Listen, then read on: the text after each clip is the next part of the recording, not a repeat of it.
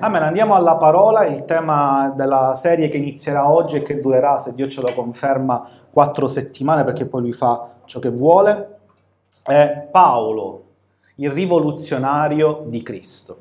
Ed è una serie che in realtà avevo già composto tutta nella lavagna dell'ufficio, i più attenti se ne saranno accorti settimana scorsa già da un po', perché una mattina stavo pregando per delle cose il Signore mi ha dato subito di getto la mappa di queste quattro settimane. Perché l'Apostolo Paolo? Perché l'Apostolo Paolo è un personaggio interessante. Purtroppo la religione tradizione ci ha buttato là San Pietro e Paolo, troppo forti, migliori di tutti, no? quasi mettendo un distacco con la Chiesa di Cristo. Beh, lui è l'Apostolo Paolo, figurati se c'è qualcosa che si possa imitare di questa vita. E io voglio iniziare con uno dei versi più toccanti che Paolo scrisse, le chiamano le lettere dal carcere.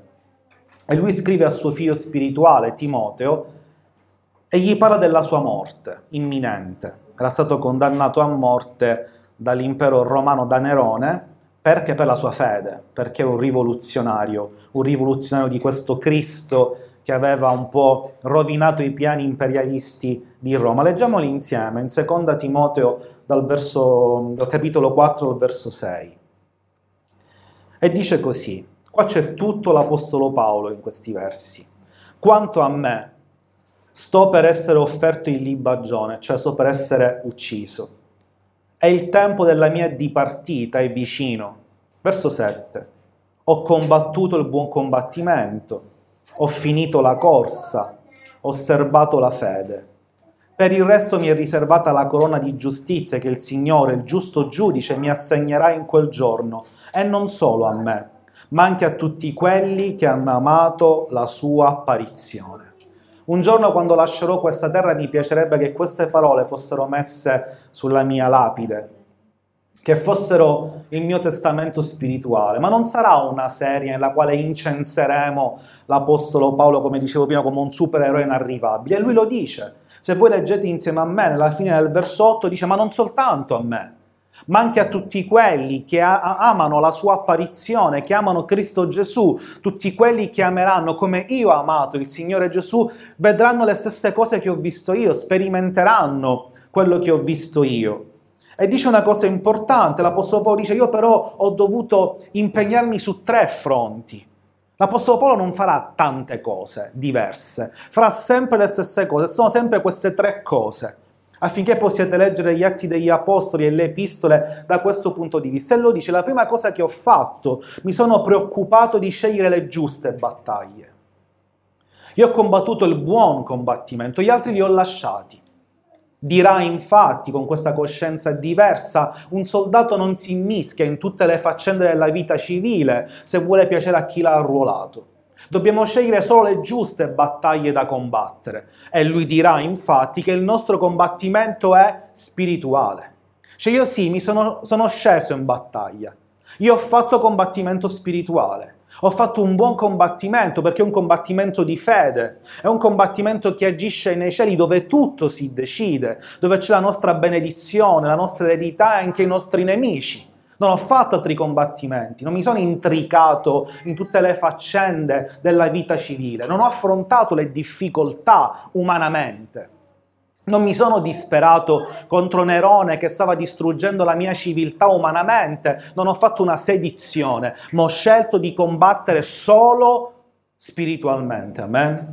E poi dice, e poi ho finito la corsa che ho iniziato. Quindi dice, io sono stato perseverante. Quando ho scoperto che c'è una vocazione in me, ho iniziato e l'ho finita. E infatti dirà più avanti, e ho lottato secondo le regole mi sono dovuto disciplinare affinché la chiamata di Dio non si sprecasse, sono stato perseverante. E questo è il secondo testamento che lascia a noi. Inizia e finisci con Cristo Gesù. Inizia la tua chiamata e portala a termine fino all'ultimo giorno, fino a quando non sentirai che quella corsa che era riservata a te l'hai portata a compimento. Non mollare, non ti fermare. E vedremo quanti buoni motivi Paolo aveva per potersi fermare. Quante volte la vita gli ha detto fermati adesso e lui invece non si è fermato, quindi ci incoraggia a portare a termine la nostra vocazione per Dio. E poi aggiunge osservato la fede. E già perché molti non sanno quante volte Paolo avrebbe potuto giustamente mollare Cristo, visto le cose assurde che gli sono successe. E poi dice no, io ho conservato la fede. È stato difficile. Delle volte me la volevano rubare, delle volte voleva andare via da sé perché mi capitavano cose assurde, ma io l'ho conservata, l'ho custodita. Il testo originale è l'ho custodita gelosamente. Ho protetto la mia fede. E infatti dirà, adesso comprendete il perché, pensate solo alle cose che sono giuste, onorevoli ed edificanti e lasciate le altre. Perché? Perché altrimenti perdiamo la fede. Non è possibile assimilare tutta la settimana, da lunedì a sabato soltanto, notizie di questo mondo parlare il linguaggio di questo mondo, ragionare secondo questo mondo, aggiungendo critiche, inimicizie, invidie e contese e pensare che la nostra fede resti forte. Cioè io ho conservato, ho protetto la mia fede, anche con scelte forti, come quando mandò a casa il suo assistente Marco, perché lo considerava non pronto e che lo scoraggiava nei viaggi e Marco ha scritto il Vangelo di Marco. Non era l'ultimo arrivato. E poi cioè, io ho fatto scelte affinché la mia fede si potesse conservare. Ma come iniziò la vita dell'Apostolo Paolo? Come ebbe inizio e come noi possiamo prendere spunto dalla sua vita? Tutto iniziò con un incontro personale con la grazia di Dio. Chi era Paolo? Leggiamolo in Atti al capitolo 8 dal verso 1. Guardiamo che personaggino grazioso era. Or Saulo, approvava la sua uccisione. Di chi? Di Stefano. Cioè quando Stefano venne preso per essere lapidato, chi decise la morte di Stefano? Paolo. Lui poteva risparmiargli la vita. Cioè lui è stato quello che guardò Stefano negli occhi dopo fece quel discorso meraviglioso che abbiamo visto due domeniche fa. Vedo la gloria di Dio, il Signore è risorto. Lui lo guarda e dice a morte. Lui firmò e non soltanto questo, volle essere plateale e si fece mettere i vestiti di Stefano ai suoi piedi, che era un gesto della tradizione ebraica di dire sono stato io l'artefice, mi prendo la gloria io di questo primo martirio della storia. Paolo ha firmato il primo martirio della Chiesa. Or Saulo approvava la sua uccisione. In quel tempo ci fu grande persecuzione contro la Chiesa che era in Gerusalemme e furono tutti dispersi. Quanti? Tutti.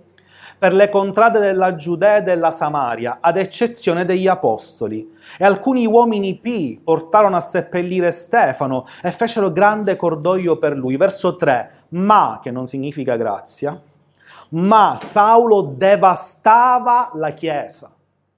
Entrando di casa in casa, trascinava via uomini e donne e li metteva in prigione e aggiunge si priava. Questo era l'Apostolo Paolo. Altro che un santo messo lì inarrivabile, il compare del primo Papa. No.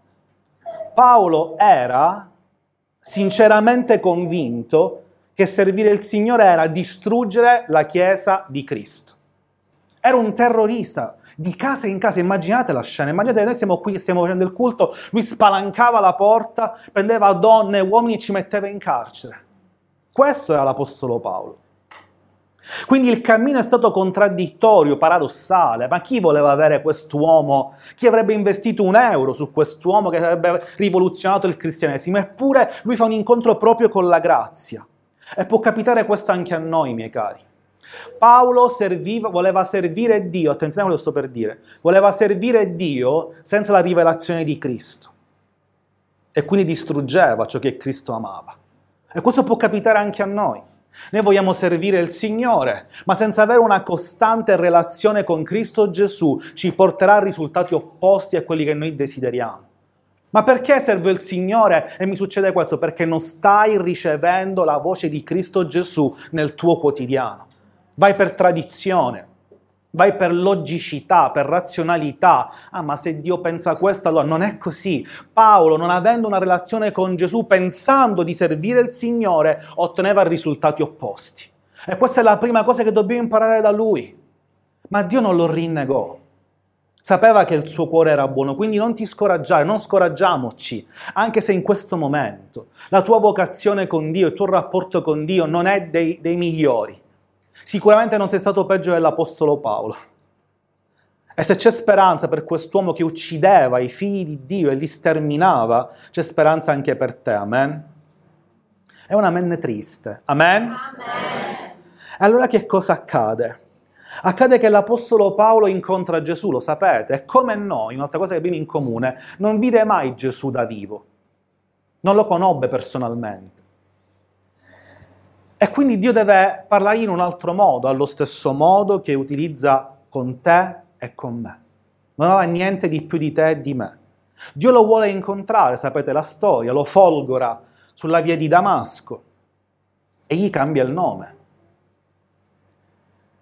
E Paolo racconterà questo e lo racconta in Galati, al, verso, al, capitolo 1, verso 13. Per questo le sue epistole hanno un senso se conosciamo la sua storia. Ricordando quel giorno in cui devastava la Chiesa, ma Gesù lo volle incontrare, scrive così. Avete infatti udito quale fu un tempo la mia condotta nel giudaismo, come perseguitavo con grande ferocia la Chiesa e la devastavo usa lo stesso termine che ho utilizzato prima Atti degli Apostoli, devastazione. È progredivo nel giudaismo, più di molti coetanei tra i miei connazionali, essendo estremamente zelante nelle tradizioni dei miei padri. Traduciamolo, ero estremamente appassionato di distruggere la Chiesa di Cristo. Era praticamente un, un terrorista tipo quelli islamici di adesso. Ci sarebbe fatto esplodere per distruggere la Chiesa, convinto di che stesse servendo il Signore. Verso 15. Ma, che questa volta significa Grazie. quando piacque a Dio che mi aveva appartato fin dal grembo di mia madre e mi ha chiamato per la sua grazia. Questa è la prima cosa che, accadde a Paolo, fatto un incontro con la grazia di Dio. Qualsiasi sia la tua relazione con Dio, la tua serietà con la sua vocazione il tuo impegno con la sua vocazione, oggi abbiamo la possibilità di rimetterci in carreggiata, di cambiare totalmente il nostro percorso e servire Dio veramente come Lui vuole. Perché? Perché la vera rivoluzione che ha portato l'Apostolo Paolo nel mondo è la grazia di Dio è sufficiente per la mia vita e ogni giorno mi dà una nuova possibilità di ricominciare. Cioè quando piacque a Dio e poi dà una meravigliosa spiegazione che mi aveva appartato dal grembo materno che vuol dire? Cosa voleva dire? Voleva dire quello che scrisse in Romani 11:29. Difendosi a se stesso, alla sua cattiva condotta. Cosa scrive? Perché i doni e la vocazione di Dio sono senza pentimento. Leggetele tutte ad alta voce. Uno, due e tre. Perché i doni e la vocazione di Dio sono senza pentimento. Perché ve lo faccio leggere? Perché questo è la prima cosa che il diavolo vuole farvi dimenticare. Ormai è passato il treno. Eh, se avessi ascoltato la chiamata di Dio. Prima, ma ora. Paolo dice, guardate la mia vita, quello che io ero. Un terrorista, e io vi dico che io ho sperimentato che per la sua grazia, questo favore immeritato, questo amore incondizionato, i suoi doni, la sua vocazione sono senza pentimento. Se Dio ti aveva chiamato 50.000 anni fa a raggiungere un certo obiettivo, Lui è capace di fartelo raggiungere in un anno piuttosto che in 50.000 anni, perché Lui è l'Eterno e dice per Lui un giorno, un anno sono come mille e mille come uno. Amen? La domanda è, ci vogliamo riappropriare dei doni e della vocazione che Dio ha messo nella nostra vita? Vogliamo riprendere in mano il percorso di fede, adempiere la sua vocazione, sì o no? O ci faremo scoraggiare dal diavolo che ti dice che non è tempo, che non sei adatto, che hai sbagliato troppo e che non sei credibile? Tu sei credibile perché Dio ha detto che i suoi doni e la sua vocazione in te sono senza pentimento. Amen. Non si pente di te, non si pente di me. E oggi vuole farci riprendere in mano le redini della sua vocazione in noi, amen? amen? E allora questo è l'inizio di Paolo, lui ci crede, ci crede, ma aveva un problemino, ce ne siamo accorti, il suo nome. perché il suo nome era Saulo. E infatti Dio deve rompere i suoi schemi mentali. Cosa significa Saulo? Il più grande. E lui si, si comportava così. Infatti dice in un verso che poi leggeremo alla fine, eh, voglio vantarmi per prendere in giro un po' chi lo, chi lo prendeva giro, chi lo prendeva a sua volta in giro. E lui si vantava, io ero Saulo, ero il più toco di tutti i farisei, progredivo più di tutti, cittadino romano, ero il più dotto di tutti. Allora Dio deve cambiare gli schemi mentali. Cioè non ti chiamerai più Saulo. Era anche il nome del primo re di Israele l'unico re che si eresse una statua a sua immagine e somiglianza per vantarsi. Dice, ok Saulo, partiamo dalle basi. Tu ti chiamerai Paolo. Che significa Paolo? Piccolo. Se vuoi essere il più grande devi essere il più piccolo, devi distruggere i tuoi schemi mentali. O guido io la macchina della tua vita o guidi tu, in due non possiamo guidare. E infatti lui dirà in Romani 12, che abbiamo letto nel, in uno dei video che ho fatto questa settimana, forse quello sul buon pastore. Romani 12 dice non conformatevi a questo mondo, non prendete la forma di questo mondo, ma siete trasformati mediante il rinnovamento della vostra mente, affinché possiate conoscere la buona, la gradita e perfetta volontà di Dio. Oggi dobbiamo permettere al Signore di cambiare i nostri schemi mentali. Perché, miei cari? Perché va bene che c'è una chiamata di Dio in noi, ma se non è saggiamente amministrata dai pensieri di Cristo, questa non prospererà. E infatti cosa accadeva a Paolo? Una cosa assurda. Vi ricordate quando Paolo entrò in chiesa la prima volta? Forse non lo sapete, ve lo racconto io, è scritto in Atti 9. Paolo entra in chiesa e comincia a predicare il Vangelo. Riceve Gesù, Dio lo cambia. Però la prima volta ebbe un fastidio perché dopo che Gesù lo chiama sulla via di Damasco, Dio lo rende cieco e doveva essere liberato e non gli manda Pietro, gli manda Anania, un pastore sconosciuto. E lui accetta anche questo, va a predicare e sapete che cosa accadeva? In Atti 9 poi lo leggete a casa, che le chiese diminuivano di numero.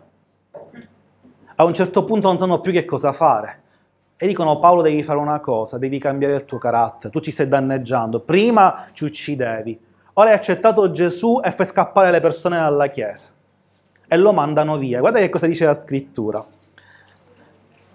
Lo mandarono di nuovo a Tarso, a casa sua, via. Guardate qua, verso 31 di Atti 9.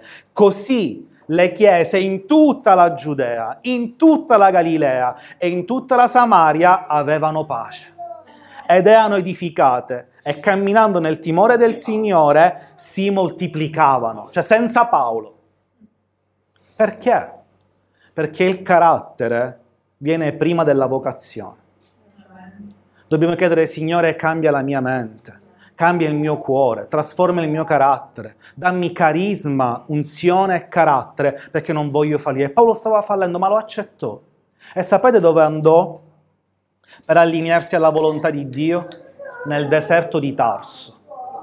E siede lì anni dove incontrò il Signore Gesù.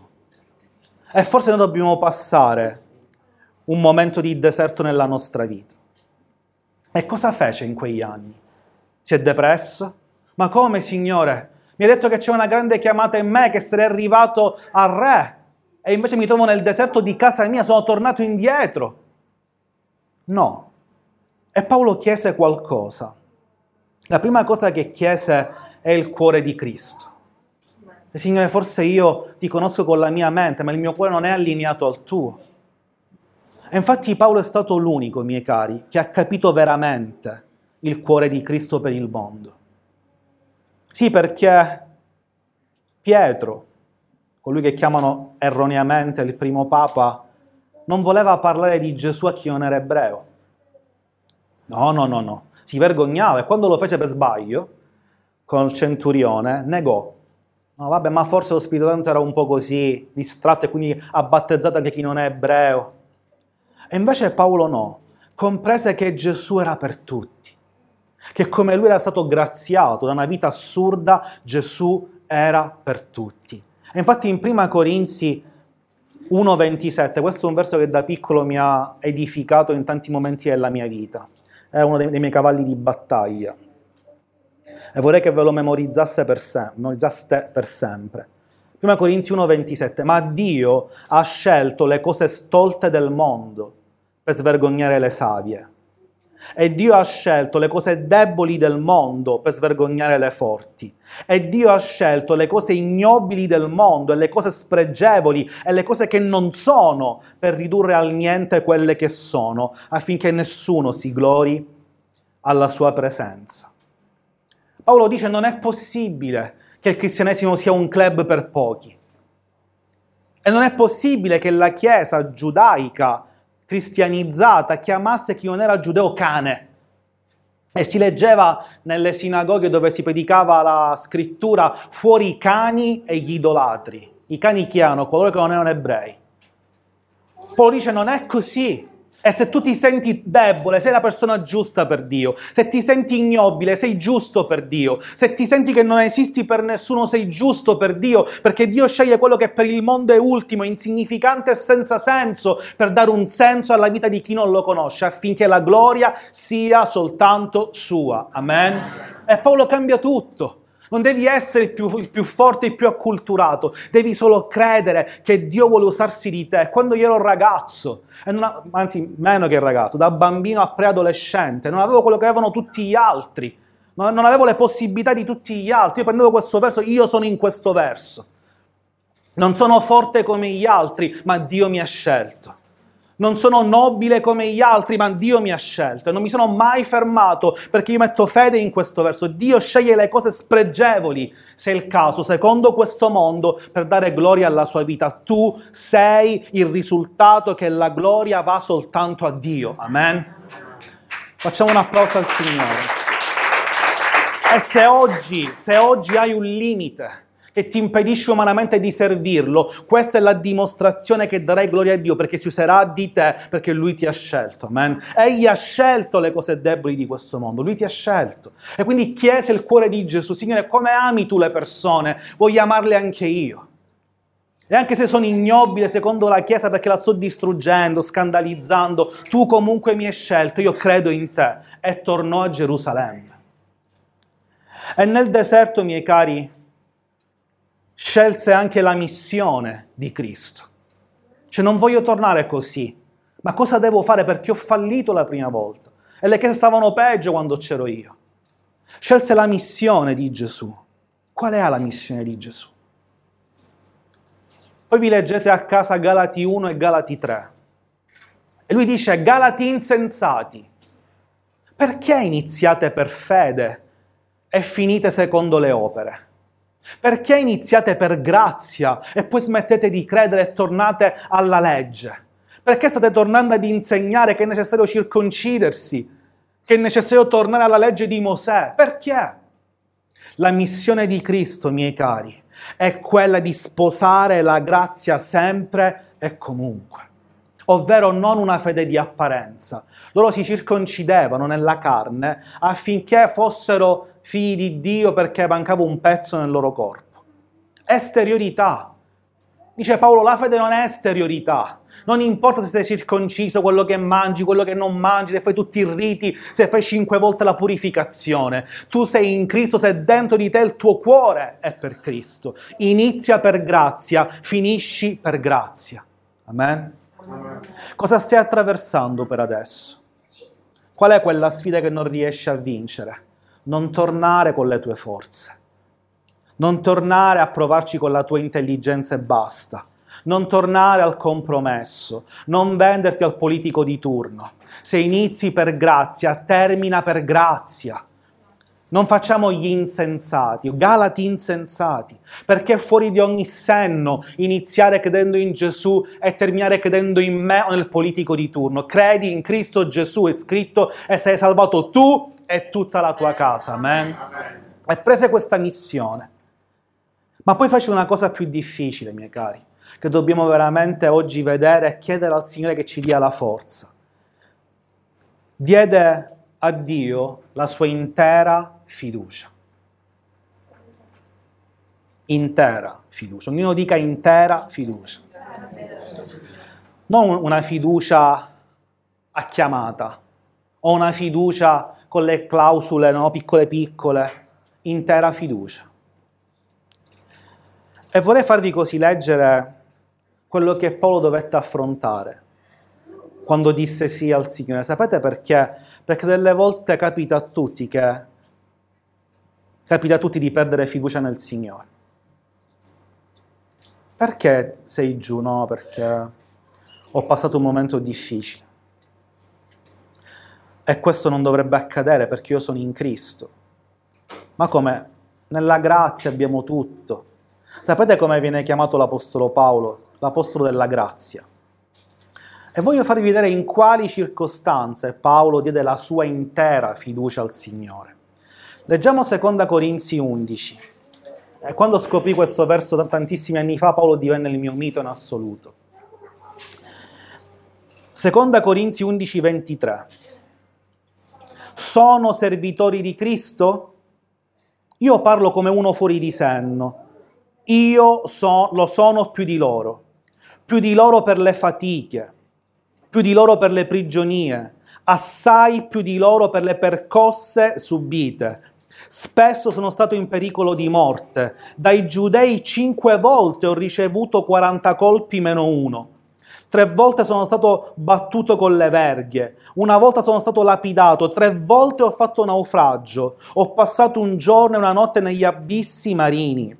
Spesso in viaggio, in pericolo sui fiumi, in pericolo per i briganti, in pericolo da parte dei miei connazionali, in pericolo da parte degli stranieri, in pericolo nelle città, in pericolo nei deserti, in pericolo sul mare, in pericolo tra i falsi fratelli, in fatiche, in pene, spesse volte in veglie, nella fame e nella sete, spesse volte nei digiuni, nel freddo e nella nudità. L'Apostolo Paolo, l'Apostolo della grazia. Nei digiuni, nei naufragi, nella prigione, nella diffamazione da parte di falsi fratelli, nella lapidazione, quando per quattro volte l'hanno preso, messo lì, a prendersi le legnate, essere torturato, non una volta sola. Di nuovo, Signore, anche quando la seconda e la terza volta prendeva 39 frustate nella sua schiena, in quei momenti, quando tutti avremmo mollato, quando tutti avremmo dubitato che in qualche modo Dio in quel momento stesse operando per noi, lui non mollò, non perse fiducia in Dio, si alzò da quel cumulo di pietre e, continuò a fare la sua opera perché si fidava che colui che ha fatto le promesse lo avrebbe certamente riscattato. Amen. Amen. Quindi quello che tu stai vivendo e che io sto vivendo è nulla rispetto a quello che ha vissuto lui. Ma non mollò. Se noi vogliamo vedere questa generazione ricevere Gesù come Signore e Salvatore, dobbiamo dargli l'intera fiducia. Sapete che significa naufragare? Al buio di notte. Ma per fare che cosa? Per servire Dio. E non mollare mai. Non devi mollare perché Dio in tutte queste cose assurde l'ha sempre protetto, l'ha sempre riportato in alto e l'ha sempre portato al centro della sua volontà e milioni di, anzi miliardi di persone nella storia ancora ricevono miracoli grazie all'opera di Paolo che ha fatto nella scrittura. Amen? E allora mi sono fatto una domanda in conclusione. Perché sopportò tutto questo? E la prima risposta che mi sono dato, perché Paolo ha fatto questo? Perché non ha mollato mai? Qual è il motore? Quale deve essere il motore della nostra fede per conquistare questa città per Gesù? Qual è il motore? Quanti di voi sono pagati per essere cristiani? Nessuno? Quanti sono a provvigione quando evangelizzano qualcuno e parlano di Gesù? Nessuno prende soldi per fare queste cose? E io quanto prendo per essere qua oggi? Zero. E ieri per fare il messaggio? Zero. Perché lo dobbiamo fare?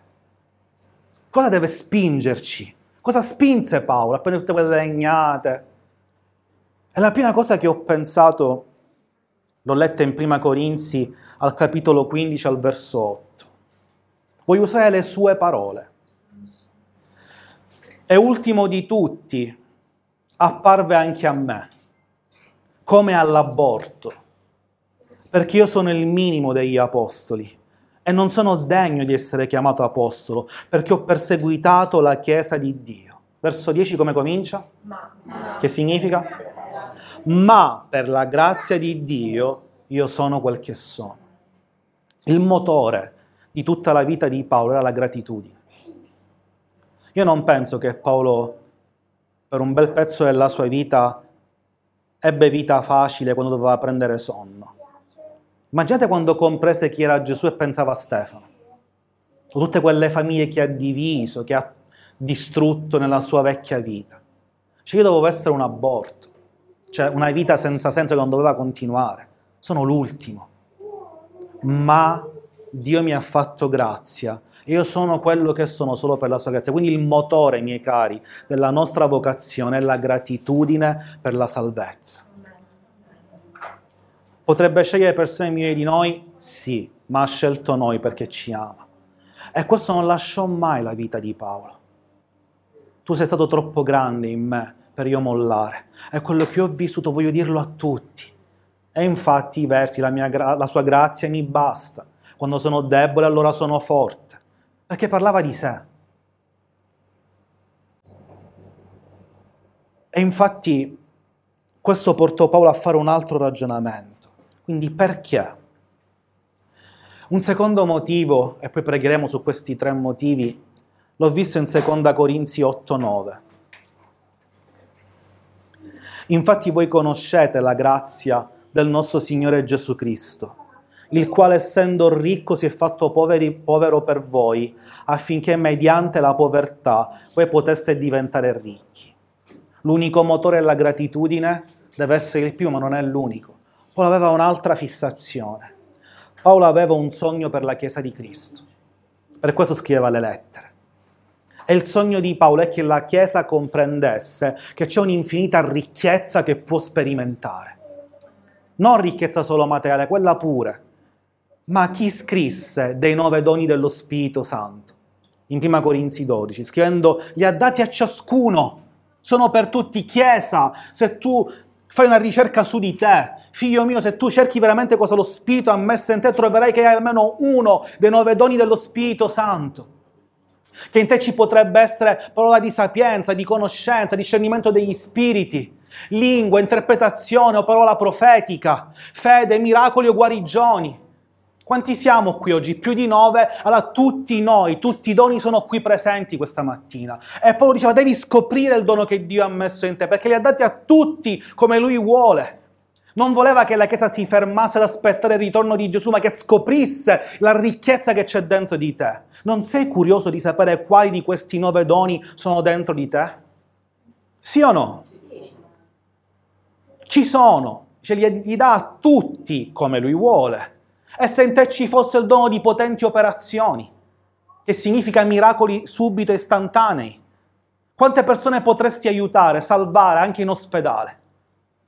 E se ci fosse un potente dono di fede, significa credere anche quando gli altri non credono e vedere miracoli, sfidare gli atei, gli increduli e salvarli così con una grande opera dal cielo.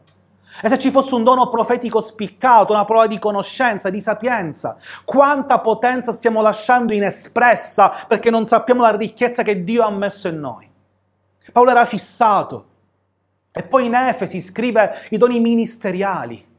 Qualcuno di voi forse è apostolo, profeta o pastore o evangelista o dottore della parola. C'è ricchezza in noi. E poi in Romani i doni motivazionali, 12 doni che Dio ha dato a ciascuno sparsi. E se fossi tu uno che ha tutti e tre questi doni dentro, qualcuno carismatico, qualcuno ministeriale qualcuno motivazionale, ma che bombe ci sono qua dentro che potrebbero far esplodere questa città nella grazia di Dio? C'è ricchezza che ora deve uscire fuori dalla nostra vita perché il mondo ne ha bisogno, il mondo ha bisogno di te. Amen. E infine, miei cari, certamente, certamente il terzo motivo che animò la vita di Paolo è la passione per i perduti. perché scoprì, l'abbiamo visto su di sé, che la grazia è senza limiti.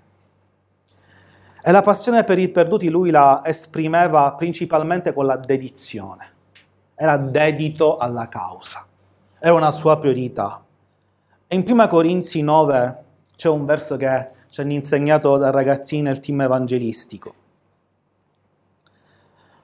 Bellissimo, un verso da, che poi vi potete leggere con tranquillità, parola per parola. 1 Corinzi 9, 19. Poiché pur essendo libero da tutti, ognuno dica io sono libero da tutti. Nessuna costrinzione. Poiché pur essendo libero, mi sono fatto servo di tutti. Io ho scelto di servire Dio per salvare il mondo. E lo scelgo ogni giorno. Per guadagnare, per guadagnarne il maggior numero a Cristo. Con i giudei. Mi sono fatto giudeo per guadagnare i giudei con quelli che sono sotto la legge, mi sono fatto come uno che è sotto la legge, benché io stesso non sia sottoposto a legge, per guadagnare quelli che sono sotto la legge.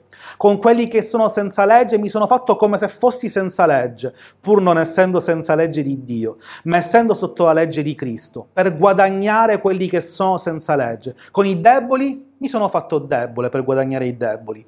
Mi sono fatto ogni cosa a tutti per salvarne ad ogni modo alcuni e faccio tutto per il Vangelo, al fine di esserne partecipe insieme agli altri. Ma che verso meraviglioso è? Dice Paolo, io sono libero, potrei prendermi questa meravigliosa salvezza, aspettare che Gesù ritorni e va bene così. Ma mi faccio debole con i deboli affinché i deboli vengano a Cristo, forte con i forti, giudeo con i giudei. Significa, io mi sono, sono, ho deciso di entrare nella vita di ognuno essendo inclusivo, dice affinché la mia fede sia partecipe agli altri. Ci ho rinunciato alle mie libertà pur di salvare gli altri. Che cosa significa, miei cari? Sei obbligato, siamo obbligati a fare il culto ogni domenica? No. Perdi la salvezza se non vieni la domenica in chiesa? No. Ma perché siamo qui?